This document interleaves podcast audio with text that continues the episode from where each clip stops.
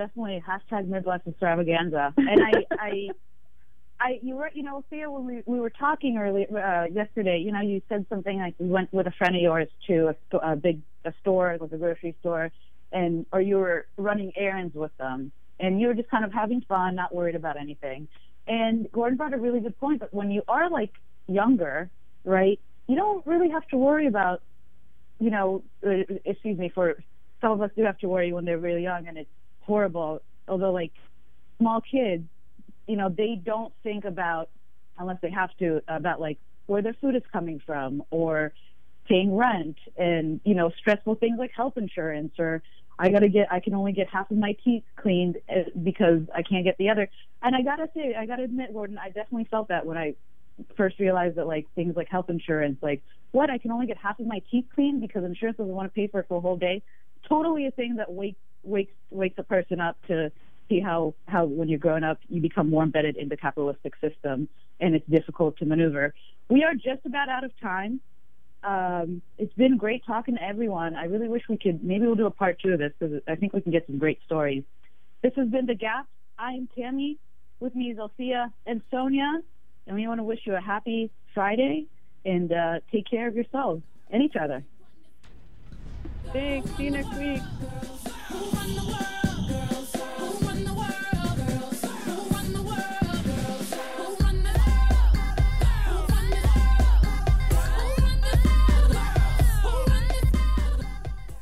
This is Norman Sylvester, the Boogie Cat.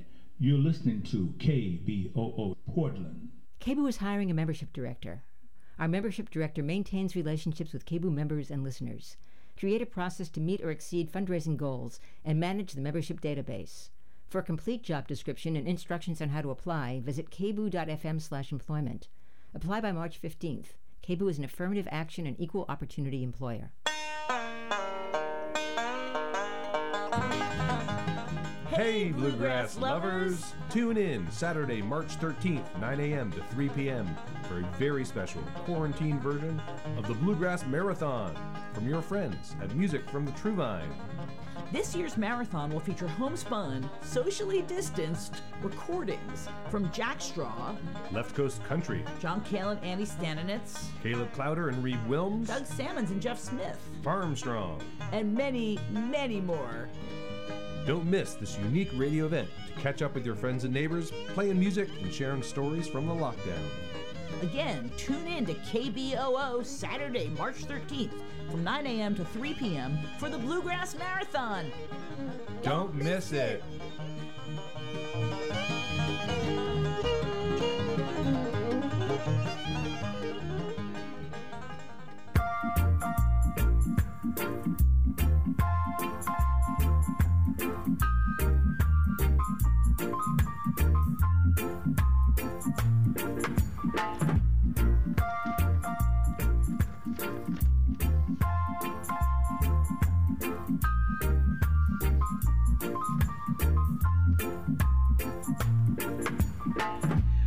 Welcome to Sojourner Truth. Thank you so much for staying with us. This is your host, Margaret Prescott. Uh, today, we take a look at the new American Rescue Plan of 2021, the new stimulus bill um, expected to be signed by President Joe Biden. It is a 1.9 trillion economic stimulus package intended to speed up the U.S. economy um, and recovery from the economic and health effects of the COVID 19 pandemic and the ongoing recession. It also includes uh, what some are hailing as an historic move. It offers child tax credits. We will speak with Peggy O'Mara, independent journalist who edits and publishes at peggyomara.com. She was the editor and publisher of Mothering magazines for over 30 years. Also, what's going on in relation to Haiti? The U.S. House Foreign Affairs Committee, starting today, will hold hearings on the crisis on Haiti, including policy recommendations for the administration of President Joe Biden. The hearing is being called for by Congressman Gregory W. Meeks from New York City, who serves as chair of the committee. So it's a closed session. And what's the problem? Why are grassroots strugglers for democracy on the ground concerned about whose voices will not be heard during the hearings?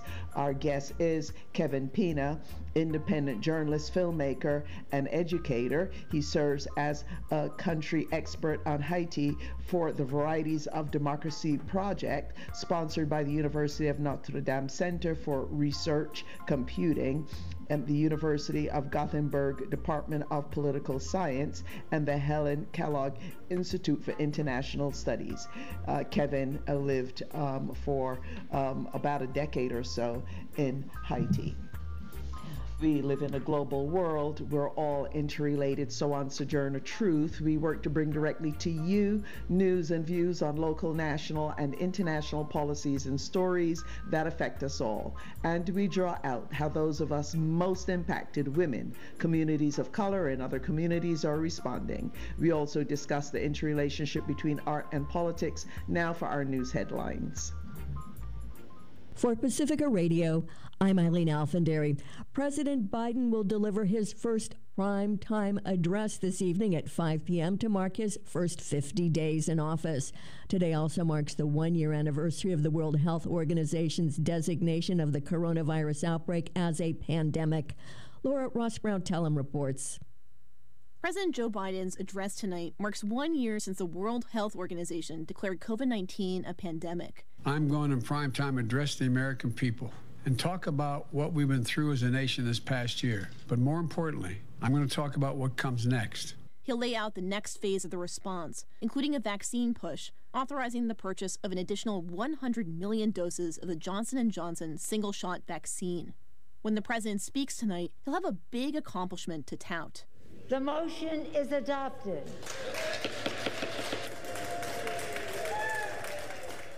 The House of Representatives gave final approval to the nearly $1.9 trillion American Rescue Plan, one of the biggest spending bills since the Great Depression, which Biden is expected to sign Friday. For Pacifica Network and Public News Service, I'm Laura Rosbrow Telem. The world has recorded more than 2.6 million deaths from COVID 19. The U.S. death toll has topped 529,000, the highest in the world. Centers for Disease Control and Prevention Director Rochelle Walensky said the numbers are starting to decline again, which is good news, although the average number of new reported cases per day remains high at 56,000. Walensky said the number of hospitalizations and daily deaths is also declining. The latest seven day average is now down to 1,600 deaths per day.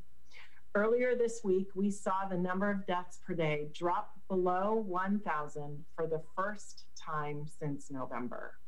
All of this is really good news. But Walensky said the number of new cases, hospitalizations, and deaths remains too high. She urged people to remain vigilant while vaccination efforts are scaled up across the country.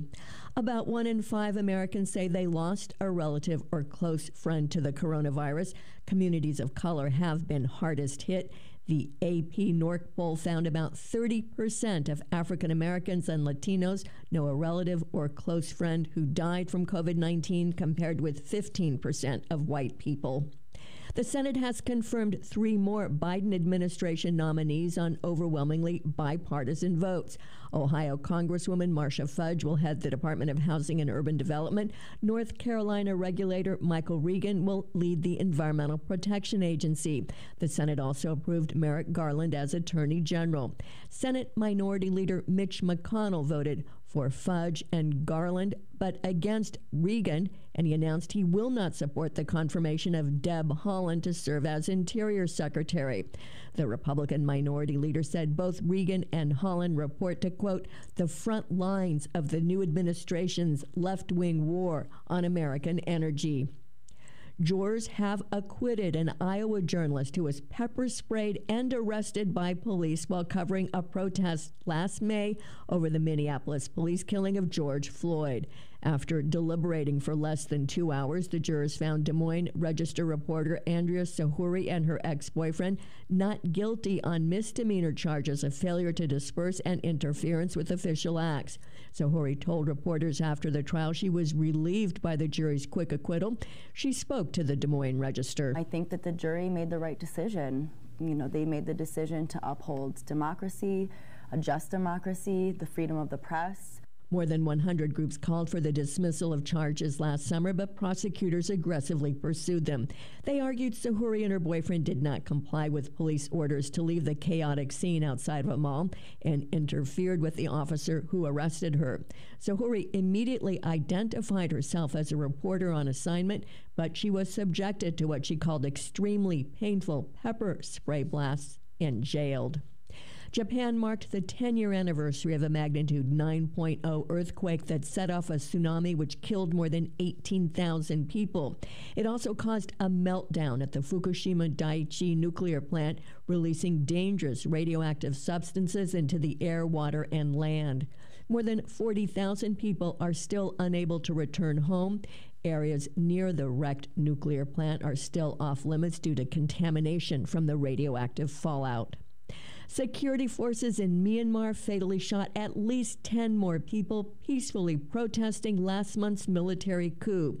The latest deaths came a day after the United Nations appealed to the junta to stop using lethal force against peaceful demonstrators. Amnesty International called it a killing spree. The military also lodged a new unproven allegation of corruption against Aung San Suu Kyi, the leader it ousted in the February 1st coup. I'm Aileen Alfandary for Pacifica Radio. And this is Margaret Prescott, host of Sojourner Truth. U.S. President Joe Biden set, is set to sign the American Rescue Plan Act of 2021. It is a 9, 1.9 trillion economic stimulus package intended to speed up the U.S. recovery from the economic and health effects of the COVID 19 pandemic and the ongoing recession.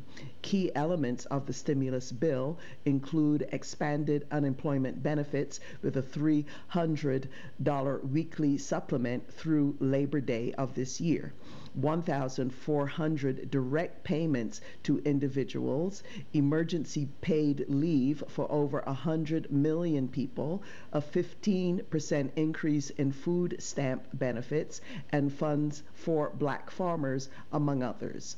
Uh, also, the states will get a good chunk of money to help with their COVID relief. A section of the plan, hailed as historic by supporters, expands for one year a refundable child tax credit. Democrats plan to make this permanent, with legislation already being drafted in both the House and the Senate for a permanent child benefit. As it stands now, families could receive up to $3,600 a year per child. Parents with children ages five and under um, would get a $300 payment per child, while those with children between six and uh, 16 would get $250 per child each month. The size of the benefit would diminish for single parents earning more than $75,000 per year and for couples earning $150,000 per year families whose income is too low to file taxes, including families headed by mothers on welfare, will be en- eligible to receive the benefits. Um, on the other side of the aisle, by the way, this legislation was not supported, not one um, Republican voted for it. Mitt Romney has floated his own uh, child benefit plan with a bit more money, but he's plan he his plans to pay for it would be reducing other benefits. Um, so uh, Democrats are opposing it. Uh, recent polling from the progressive think tank Data for Progress shows some 59% of likely voters support child tax credits. The full stimulus packet is supported by 70% of those polled, including 59% of Republicans. Some critics on the right of the child tax credit criticize it for being a form of welfare, that people are going to be getting money without working ignoring the fact that unpaid caregiving work um, is not only work, as the COVID 19 uh, pandemic showed, but that work produces billions of dollars to the U.S. economy per year. This, according to the AARP. Others on the left, critics of the child tax credit, say it is too little and won't have the impact politicians are claiming of reducing child poverty by 50%.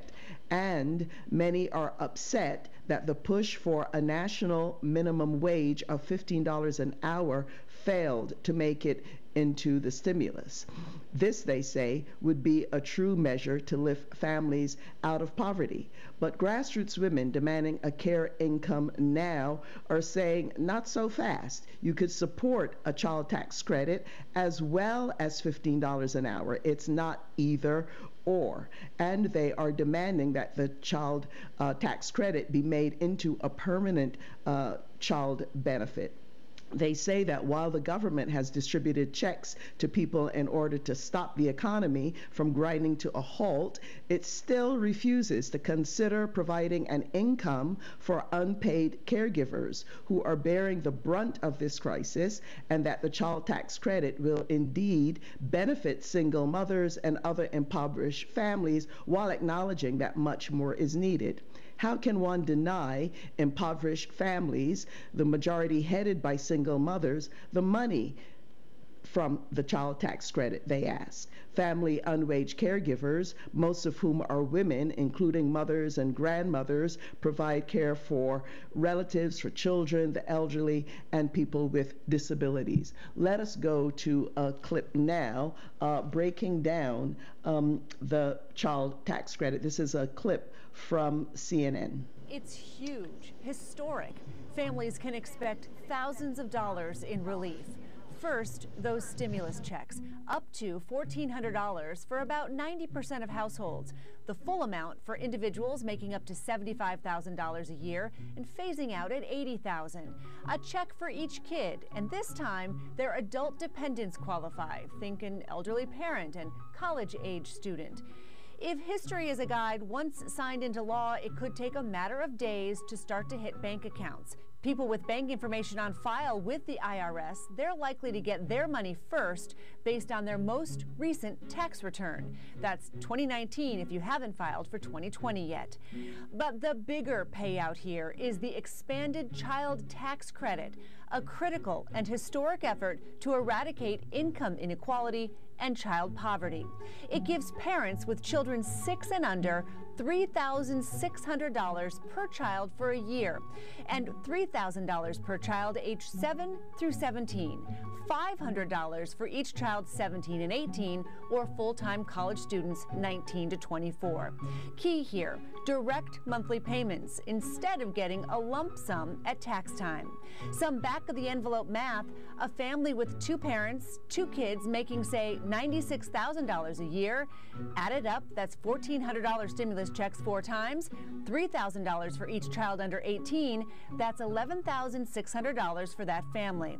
Another example, a single mother with one child, a stimulus check and the child tax credit together equal $5,800. And there's a more generous earned income tax credit. So much of this legislation is geared toward low income Americans. The Tax Policy Center says a low income household with children would get an average tax cut of nearly $7,700, raising their after tax income by more than 35%. This law is sprawling. There are tax breaks for child child care and dependent seniors or an incapacitated spouse, subsidies for health care premiums, money for agriculture, including $5 billion for disadvantaged farmers, a quarter of whom are black. There's housing aid, incentives for paid sick leave, plussed up food stamp benefits through September, money for vaccine distribution and for schools, and an extra $300 a week in jobless benefits through the fall. And the first $10,200 is tax free for eligible households.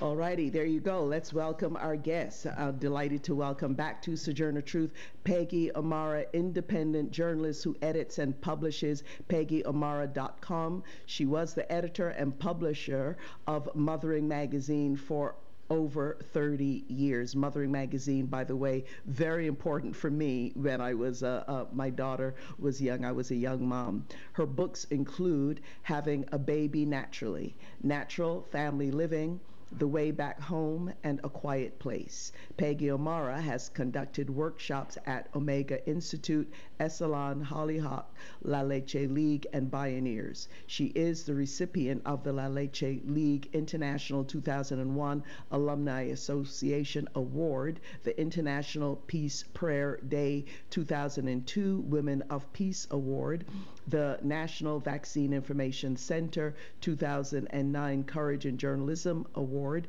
the Holistic Moms Network 2013 Lifetime Achievement Award, and five Maggie Awards for Public Service Journalism from the Western Publishing Association. Uh, she also has been active with Election Action for Caregivers, a group that came together uh, to try to push the Biden administration, uh, if elected, exactly on these issues, and is an, a supporter of the Care Income Now national and global campaign. She is the mother of four and grandmother of three. Peggy O'Mara, welcome back. Oh, great to be with you, Margaret. Thank you so much. Okay, so Peggy O'Mara, um, tell us your reaction to the importance of this uh, child tax credits. I mean, you are the mother of four. What difference would that have made for you as a mom? Oh my goodness. You know, I, almost cried last night when I was listening to the news about it. It reminded me of the bills that were passed when I was a, a young woman, you know, a, a young a teenager, really, in the Great Society with John F. Kennedy and LBJ and um, and finally to see a government actually doing something to help the people. So I'm ecstatic about it. Um, it would have made a tremendous difference to me, but I see it uh, when I was a young mother, but also I see it now for my daughter who's a young mother and a single mother, and I see how much she has struggled, especially during this lockdown. Um, she's lost her job and she was taking care of her child, uh, homeschooling her child as she needed to do, and very hard for her to find a job with that kind of a schedule. And single mothers like herself and low income wage earner, uh, earners have been among the most hardest hit by the lockdown. And so to see some um, help to uh, low income families and families in general is just um, is the way it should be. It's the way public policy should be in the United States. It's the way it is in the rest of the world. Right, and and do you think it should be made permanent? And and contrast um, the United States um, in terms of their um, child uh, policies, in contrast with other developed countries who have had a child benefit for quite a long time now. Absolutely, Peggy. Well, the good news about uh, in terms of making it permanent, Margaret, uh, I li- I listened to uh, Sherrod Brown last night on uh, Joy Reid's show on MSNBC and he said that he and Michael Bennet, Cory Booker, and Raphael Warnock would begin immediately working to make the child tax credit permanent by the end of the year when it expires. And he was very optimistic about its chances to become permanent because he thought that it would be very hard to argue against something that actually had reduced poverty. So, as you said in your intro, they've actually already started on this and they are confident about it. Um, but the United States is it's an outlier really in terms of any family benefits in terms of all other high economy, uh, high income economies. The U.S. spends less than 1.5% of its gross domestic product on family benefits. Um, only Turkey and Mexico spend less. Denmark, France, and Hungary, for example, spend 3.5% of their GDP. And it's our priorities. We spend just 9% of our federal budget on children, while we spend 15% on defense spending. So that says the whole thing right there. The U.S. is the only country among 41 rich countries not to mandate any paid leave for new parents. In other countries, the least amount people get is about two months, and the longest is 60 weeks. And this is paid leave. Uh, we do hardly anything to help parents. We need not only these tax credits, but we need more cash benefits. We need paid maternity, uh, maternity leave, regardless of work history, regardless of whether you've been working or not. Family-friendly work schedules where people can share jobs, have flexible schedules, and child care subsidies for centers, but also for parents who are taking care of their children at home. And of course, we need universal health care and the $15 an hour minimum wage. And all those things would put us on a par with other countries and really um, produce prosperity uh, among all of our population, not just the rich. Yeah, I know I was a single mom for a long time, and I could tell you, uh, Peggy yeah. O'Mara, even though uh, there are critics who say, well, this money isn't enough, um, but I could tell you it would have made a difference. I mean, everything is relative, and when you have advocates uh, putting it down and saying, well, it really isn't going to do very much, you just ask a mom in particular, yeah, you, you just ask a low income single mom about whether it will help her or not, and you'll get an earful, all righty? Um, um, on on that. So uh, a couple hundred dollars mm-hmm. helps a mom. And you know, I know from uh, following midwifery legislation that once you get a bill in place, that's the hardest thing. You can change it. You can add more. You can change it into something simpler. Perhaps it should be a straightforward child benefit rather than a tax credit. Because as you know, some people don't apply for those tax credits. It's too complicated, or they don't think they're eligible because they haven't been working. So, and as I think you also know, Congresswoman Gwen Moore has uh, introduced legislation to create an outreach program to help people understand about the tax credits that are available to them and help them get them. Um, so I think that's going to help a lot of people. But I think it is a good start, and I think that you know that's the main thing: get it into law, make it permanent, increase it over time, make it simpler. Um, and as you and I have talked to, talked about, and and we've been involved in, you know, supporting this and, and being in favor of this, um, we really want to make sure that this, whatever benefit uh, is coming for this child tax credit, goes directly to the woman. Uh, right now, it goes to the taxpayer, so we're hoping that over time that that can be adjusted. I, think they just need more time to get all this organized. It's happened so quickly. But if it goes to the woman, it's more likely to protect the child. And um, women who are in domestic violence situations, maybe in some kind of financial entanglement where they don't get that money. Yes? Right. Yeah. I, am sorry. I just heard the, the board up for for a moment. Um, that, yeah. Not not to worry, Peggy. Let's let's just carry on. So you're absolutely right. I mean, because right now um, the, the supporters of this refundable child tax credit, and I should say that child tax credits are not new. They were around before, but what changes here is that it has greatly increased. And also, it, before, if your income was too low to file taxes, if you were mom on welfare or whatever, you weren't eligible to get this uh, child tax credit. But now, with right. this refundable child tax credit, um, you are eligible for it, and they also cannot use the child tax credit to cut your other benefits like welfare mm-hmm. or food stamps or or Medicaid. So that's very good news for moms at the at the bottom. And you are absolutely right. Um, several uh, are pushing for the child tax credit going to the primary caregiver, and also for it not to be complicated. Uh, Congress yeah. is now figuring out uh, setting up portals uh, to make it as straightforward as possible, and we'll have to see if they could figure out a way for it to get to the mother or the primary uh, caregiver. Um, the other thing, uh, Peggy O'Mara, is that all primary caregivers are eligible, um, including those who have no income, those who perhaps are, are homeless, and also families who are undocumented ITIN filers. That's really important because yes. uh, a lot of undocumented families are discriminated against. Um, but Peggy well, O'Mara. Uh huh. Go on. Let me just say something about that. That the um, undocumented immigrants pay $27.2 billion a year every year in taxes.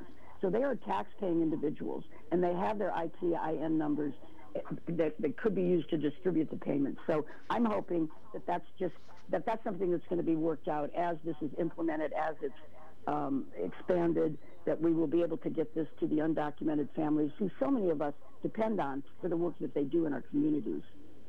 Absolutely right, because it's a it's a little unclear in terms of what we've been able to find out um, how this will impact undocumented families. On the one hand, we were told by some congressional offices that the children of undocumented uh, parents, if they have a social security number, you do need a social security number um, to get these benefits, that they would be eligible. And uh, okay. but we need we need some clarity on it because it's a really important issue and it is very unclear. But um, Peggy O'Mara, what do you say to those who um, you know, who are saying, hey, this is just some form of welfare. You're giving this to um, moms and, and others who aren't working. What's your pushback to that? Oh my gosh, I can't even say enough against that. That is such prejudice towards poverty. That is just a total lie. I mean, the fact is that so many people are living in poverty. 70% of the people who are getting SNAP benefits and Medicaid are full-time working individuals. They are not, we do not pay people enough in this country that they can make, that working people can make a living wage. And that is the problem. And in this, I think that a couple hundred dollars a month for somebody that is going to make a big difference in their life is going to do anything but help them and is, is, is just a prejudice towards poverty and an ignorant statement. And what I want to say to those people is, do you know anybody that isn't rich? I mean, do you know anybody that is a working family? Because otherwise, what do you, you don't you have no knowledge of anybody other than you know your own peers if you don't if those people in Washington are saying that. That's just a false old argument. I don't think that argument holds up anymore. I don't think most people will believe it. Um, and it's absolutely false and it's insulting to people who struggle and live in poverty because of the fact that wages have not increased for over 40 years in this country. Right, and that's a, a, very good argument for raising the wage, the minimum wage federal on the federal level to fifteen dollars an hour. That didn't make it into um, this legislation, but it is something that's very, very much uh, supported. Uh, but the the from the perspective of the Care Income Now people, who, uh, supporters, and I'm a supporter of that, who are saying, look, we have to redefine what work is because um, being a mom is work. you know, so what are you talking about? That these are people who aren't working. Even the Marshall Plan for Moms by these celebrity um, put forward with a full page ad um, a couple of months ago uh, said that being a mom is work and that they should be a salary for it. And in fact, they were proposing a salary of uh, something like low eh, on the low end, but it was over two thousand uh, dollars a month, um, yeah. and it would remain for uh, moms whose um, income levels were less than seventy $75,000 a year. So, what do you say to this argument about we only have to focus on uh, workers who are at uh, what in the left is called the point of production or wage work? And what about unpaid caregivers? Well, you know, unpaid caregivers do most of the work in the world. You know, we know this from the Oxfam statistics that most of the work in the world is done by women and it's unpaid. In the United States, there are 53 million family caregivers that provide care for adults and children who can't care for themselves. And there's 11 million parents who stay home to care for their children. And you know, and I know, that they are busy 24 7, that they are doing all the work in the invisible work in the lockdown. They're the ones that are taking care of um, children during who are not in school, the ones who are taking care of the elderly. Um, so there is an international movement and has been for decades to recognize, and also in the United Nations, to recognize caregiving work as work. Uh, Gwen Moore, as you know, has put that into a bill to recognize both going to school and caregiving, to define that as work. Um, Global Women's Strike and the Care Income Now has been for decades, led by Selma James, um, calling for a care income. Uh, Wages for Housework was the campaign that she started. So I think this is a, a Greens. The Greens in Europe are calling for this caregiving income. Um, caregiving has been raised. It's both invisible, but during the pandemic, it has been raised more so that we are seeing the importance of it, how essential, how essential it is, how much in the background it is, but how it underpins everything. So absolutely, caregiving is work. Um, being a parent is work. All these things should be uh, compensated for, and um, there should be income so that families can live outside of poverty so that children can grow up outside of poverty so that they don't go have to go to bed to, at night wondering what they're going to eat go to school with an, an empty stomach we cannot tolerate in the United States any longer children being, so many children being in poverty, so many people suffering, when so many others are so well off, and when there's plenty of money to go around for everybody. Right, and there is a sign on letter put forward by Care Income Now about making this um, fully refundable child tax credit uh, permanent. And I think people can likely go to the Every Mother is a Working Mother website, Global Women's Strike, and, and other, other websites if they would like to sign on to this letter. But Peggy O'Mara, um, uh, my daughter, um, and, and your daughter. work with Mothering Magazine was so critical uh, to the years as a single mother I was spending working her. And Peggy, uh, you would be glad to know that just Tuesday, her first uh, book dropped, The Disordered Cosmos. And I'm so very, very proud of her, Peggy, and so grateful for all of the support you have lent and advice to uh, single mothers um, going through what I was going through. Thank you so very Oh, much, Peggy O'Mara. I can't, yeah, I can't thank you enough. Thank you so much. All righty. We are going to take a, a short station break now. And coming up, um, well, the House, um, just a few minutes ago, uh, Foreign Affairs Committee uh, began a closed hearing on Haiti. What's going on? Um, expert on Haiti, Kevin Pina, and journalist uh, is with us. And also, we will have today our uh, weekly Earth Watch is back. Uh, Silvia uh, Ribeiro will be joining us on geoengineering. Stay with us. We'll be right back. Mama, dear mama, look in yonder tree. See that pretty little sparrow looking back at me. She can soar above the clouds, way up in the sky. She can fly away from here. Why, oh, why can't I? Daughter, dear daughter, I'll tell you something true. Remember Granny Liza? Well, every night she flew. And that is just a beautiful, beautiful song. We Could Fly by Rhiannon Giddens. And I want to dedicate that song today to my, what I call my sweetie, my daughter, Chanda Prescod-Weinstein. I'm so very proud of her.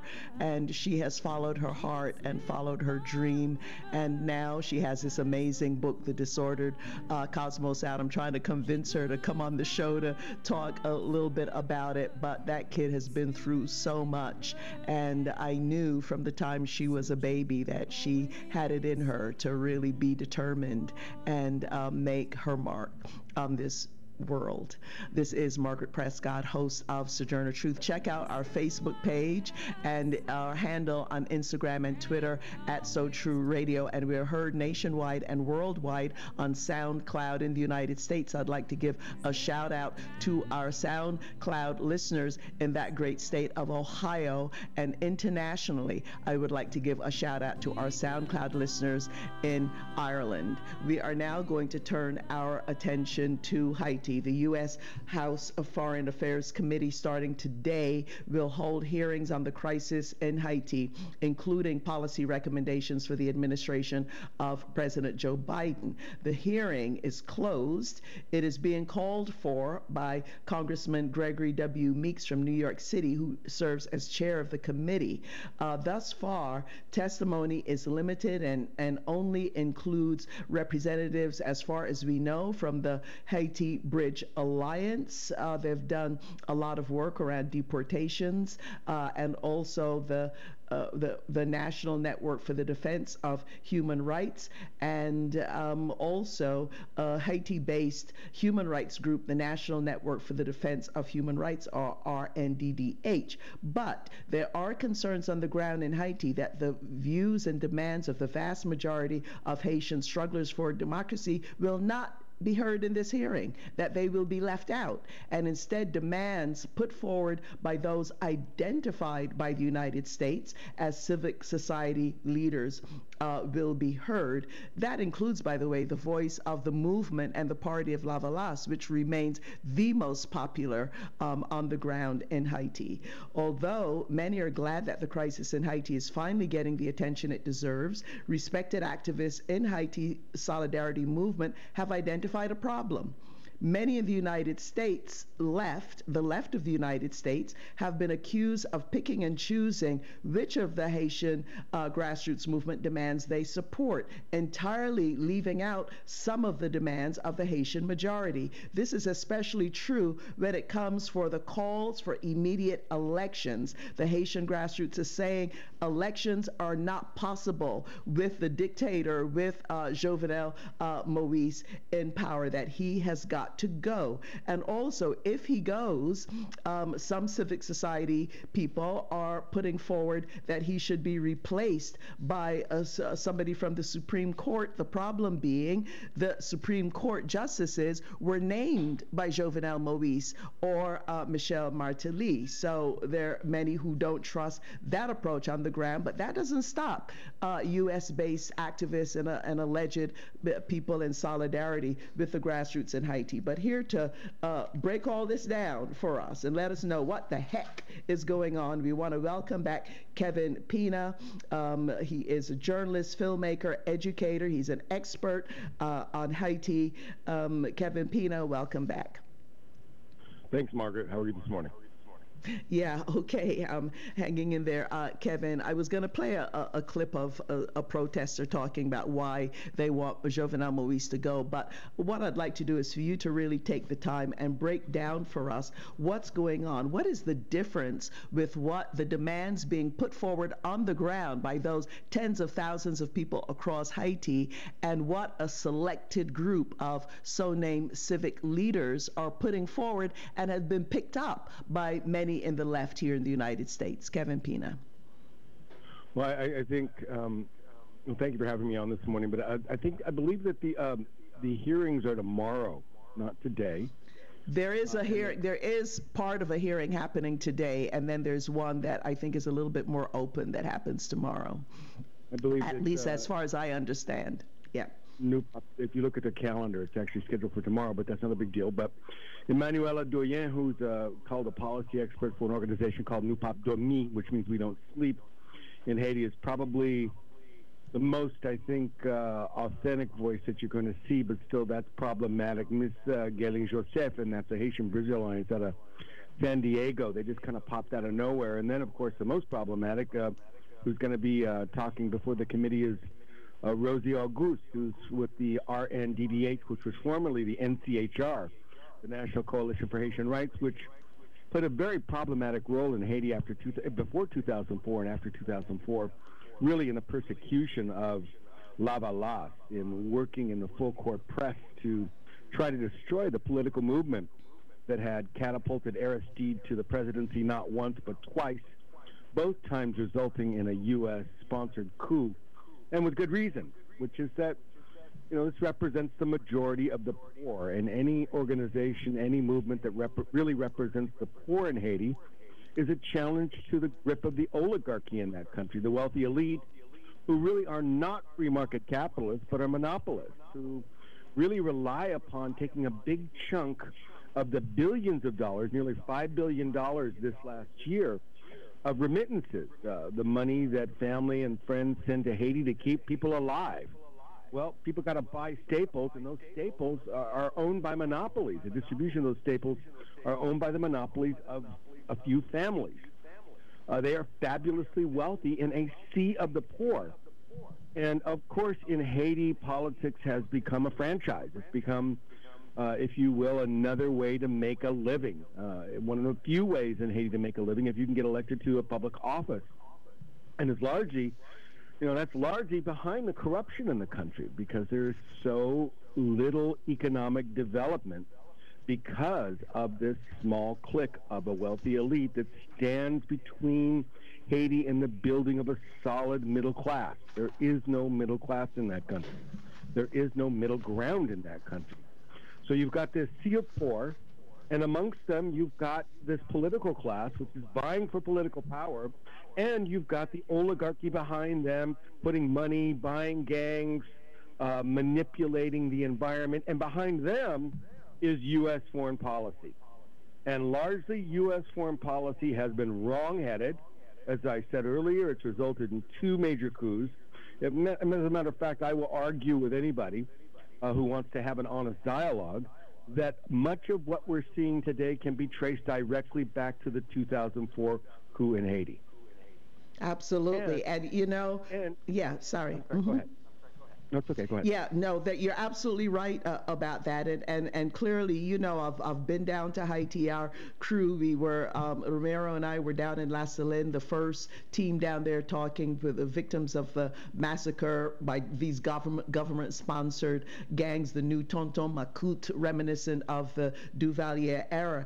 But one of the things, getting back to um, what what is what is happening today is actually there's going to be a closed door session today with the administration, and then tomorrow will be the witnesses uh, that you just mentioned. But uh, explain to us the uh, Haitian grassroots are saying that uh, they're asking people in the U.S. to support the demands of the people's movement in Haiti for the creation of a transition people's government of Salut Public, uh, public safety capable of meeting people's basic needs and organizing truly fair and free elections. Tell us about that because that's one that is not being picked up by the left here in the United States.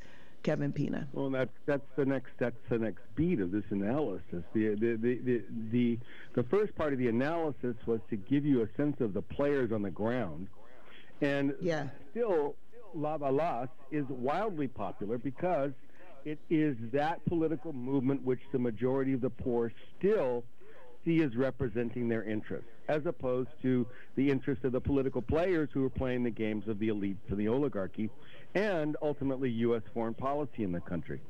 U.S. sponsored elections have gotten Haiti nowhere. We know that working with those forces that are easily corruptible by the oligarchy in Haiti have gotten Haiti nowhere. And in fact, what is called for is something revolutionary. And that is exactly the difference between the platform that's being offered by the so-called Secteur Démocratique, which is led by Andre Michel, which includes, uh, I've just, I got to say, guys, why on earth you would go to bed with a corrupt murderer, known murderer like Youri Latortue is beyond me, or with, with, with someone like Reginald Boulos and the Boulos family, who were behind the 2004 coup and behind pressuring the United Nations to commit massacres in Haiti. Uh, not that Heleno Ribeiro needed a lot of convincing, but still there was that pressure that was applied. And so really, when we look at the difference of what the mainstream opposition in Haiti is calling for versus what Lavalas is, is calling for, it's a difference between the status quo, something that, that the United States will accommodate, and that which is calling for authentic change in the country.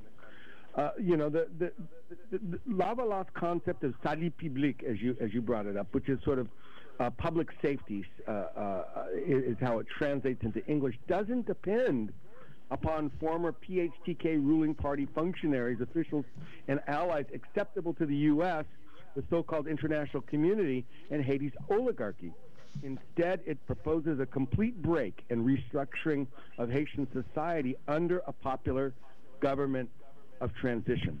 Folks simply don't know. Lavalas remains wildly popular among the poor majority and has been calling for nothing short of a revolution in Haiti to break the grip of the U.S.-backed wealthy elite who still pull the strings of Moïse Jovenel and the PHTK ruling party. Right, absolutely.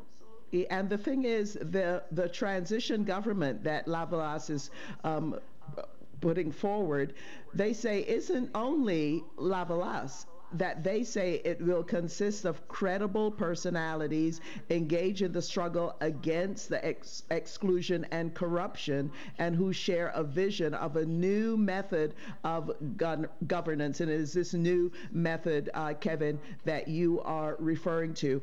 But finally, it's very confusing for people um, in in the United States and also in Europe because you have people who sound very militant. They say Jovenel Moise has to go, that they support the protesters on the ground, but nevertheless, they seem bent on ensuring of silencing Lavalas and of their voices and demands not being heard. Just your final thoughts on that, because that's what the right wing, the core group, is doing. But I am really worried about increasingly you see some sectors of the left, including some of the black left, uh, falling into that particular trick bag. Kevin Pina, your final thoughts. Well, you know, a good, a good example of that, of course, is Lula's return to the political landscape in Brazil uh, yesterday and the fact that uh, nobody is mentioning the reprehensible role that Brazil played under Lula uh, in Haiti. And it got so bad that even one of his staunchest supporters in the country, the MST, the Movement Sem Terra, actually condemned the role of Lula and the Brazilian military in the United Nations military operation. But I raise it as symbolic of how people want to forget reality and want to ignore what actually occurred. We can't allow revisionist history we've got to remember just what that coup in 2004 was about and how it led us here today, and how it is a direct result of U.S. foreign policy, and that we know that many of the same political figures who are talking about Haiti today under Biden were also there under Obama. And it was under Obama, quite frankly, the PHTK ruling party came to power after a direct intervention of then Secretary of State Hillary Rodham Clinton. But then, of course, we also yeah. know that 2004 coup occurred under a, a Bush, the Bush administration, a Republican administration. So if we look at it historically, you know, whether it's Democrats or Republicans, that fundamental policy of supporting Haiti's oligarchy as the private sector, as the primary economic motor of economic development, which is laughable, has not and will not change. And as a result, elections will always favor maintaining the status quo in Haiti, and nothing will change. And Lavalas is trying to offer a real alternative. Again, nothing short of it being revolutionary today in Haiti. Right, and Kevin, give us your um, uh, your handle uh, on social media because you follow all of this very, very closely. And if people want to find out the truth of what's going on, what should they do? T- just tell us that quickly. You can just go to HaitiInformationProject.net, HaitiInformationProject.net, and it'll all be there. Right, and also if you go to the uh, Haiti Solidarity, the Haiti um, um, Action Committee's website, HaitiSolidarity.net, you will find some of this as well. Well, Kevin, we always appreciate your clarity and your uh, calling it out. As far as I'm concerned, you should be one of those people um, uh, in, you know, uh, telling, breaking down uh, to elected officials what's happening in Haiti so that you don't have people sending uh, the Biden team in the wrong direction, or maybe it's the direction direction they all want them to go in. Thank you so very much, uh, Kevin well, Pina. You and I both know that's why I'll never be one of those people, but thank you. right, okay. Um, we are now going to wrap our show up with our weekly Earth Watch, focusing on geoengineering. We are trying this via Zoom, so we're keeping our fingers crossed that it will work. I'd like to welcome uh, Silvia uh, Ribeiro who is the Latin American director of ETC Group, the Action Group on Erosion, Technology, and Concentration. She is a well known lecturer, writer, editor, and educator on emerging technologies, including geoengineering and biotechnology, and collaborates with a wide spectrum of Latin American organizations and social movements. She is part of the editorial committee of magazine Biodiversidad and uh, Sustento and And regularly publishes articles, including in Mexico's La Jornada and other groups. Um, Silvia, welcome.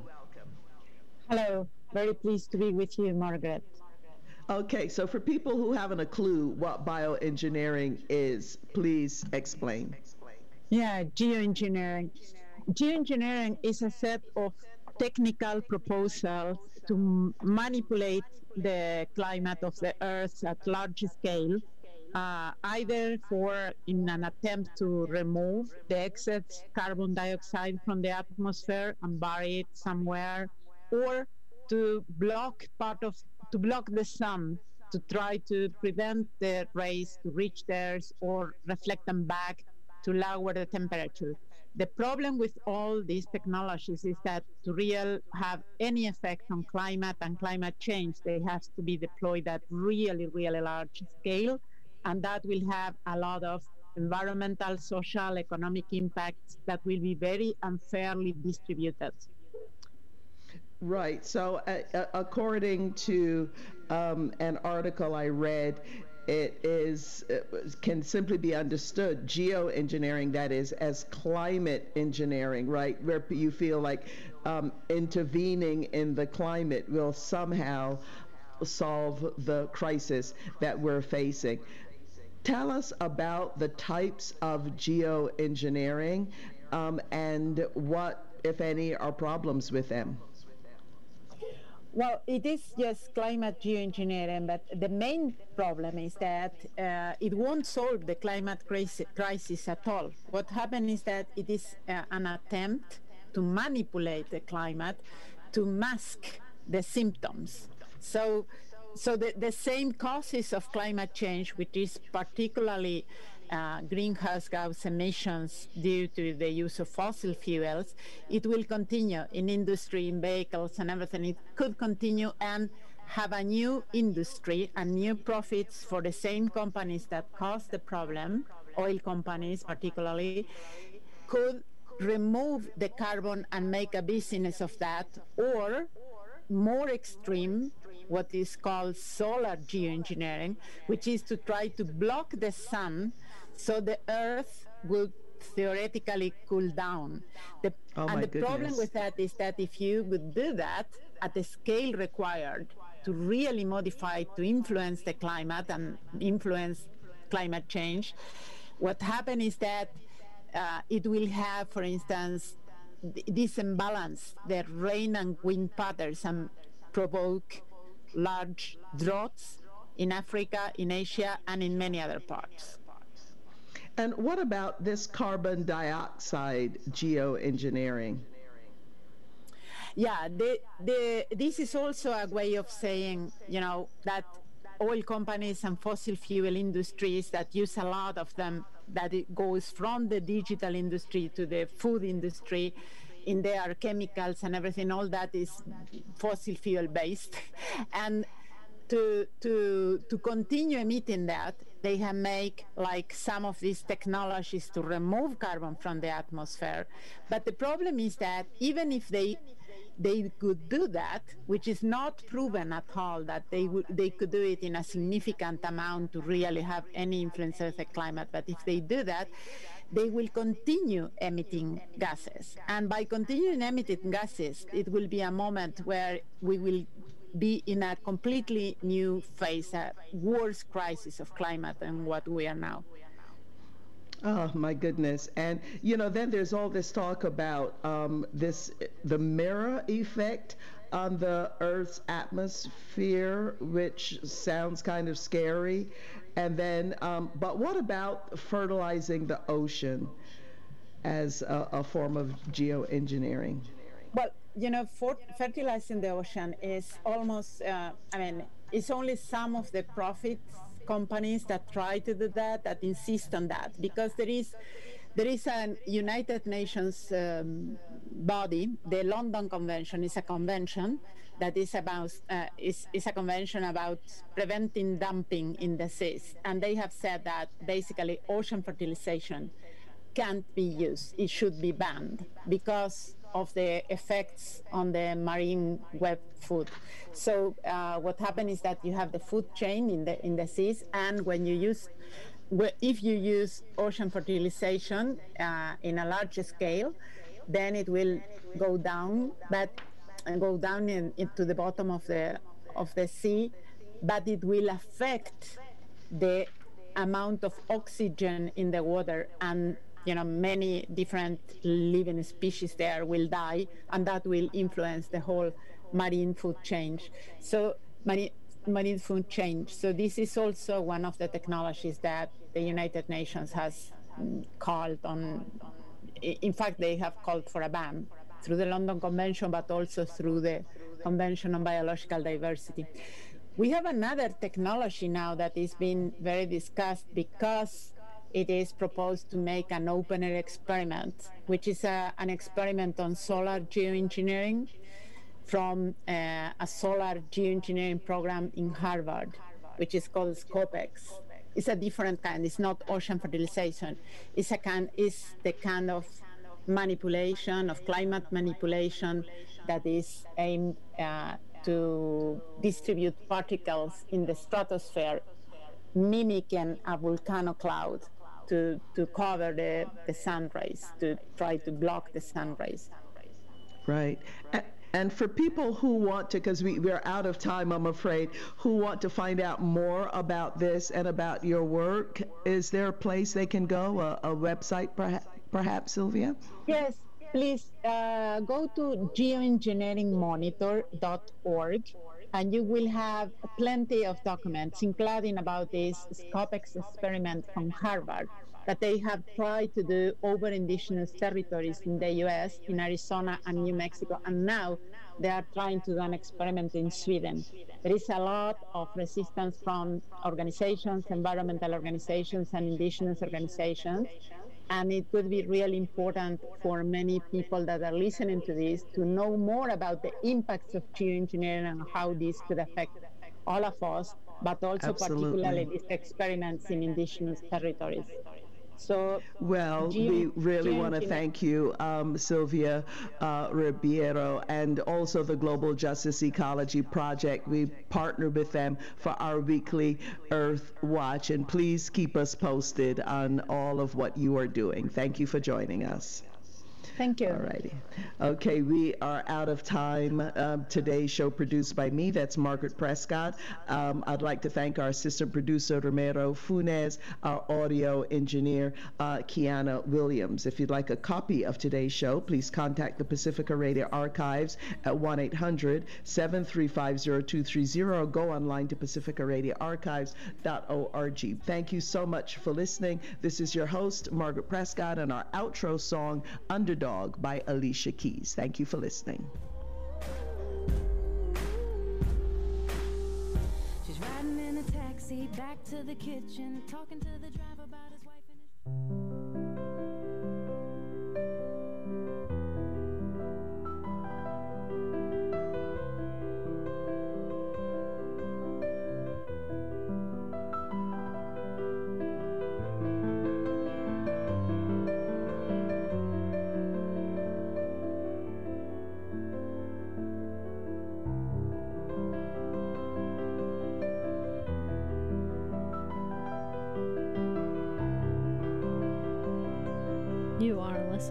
KBOO Portland.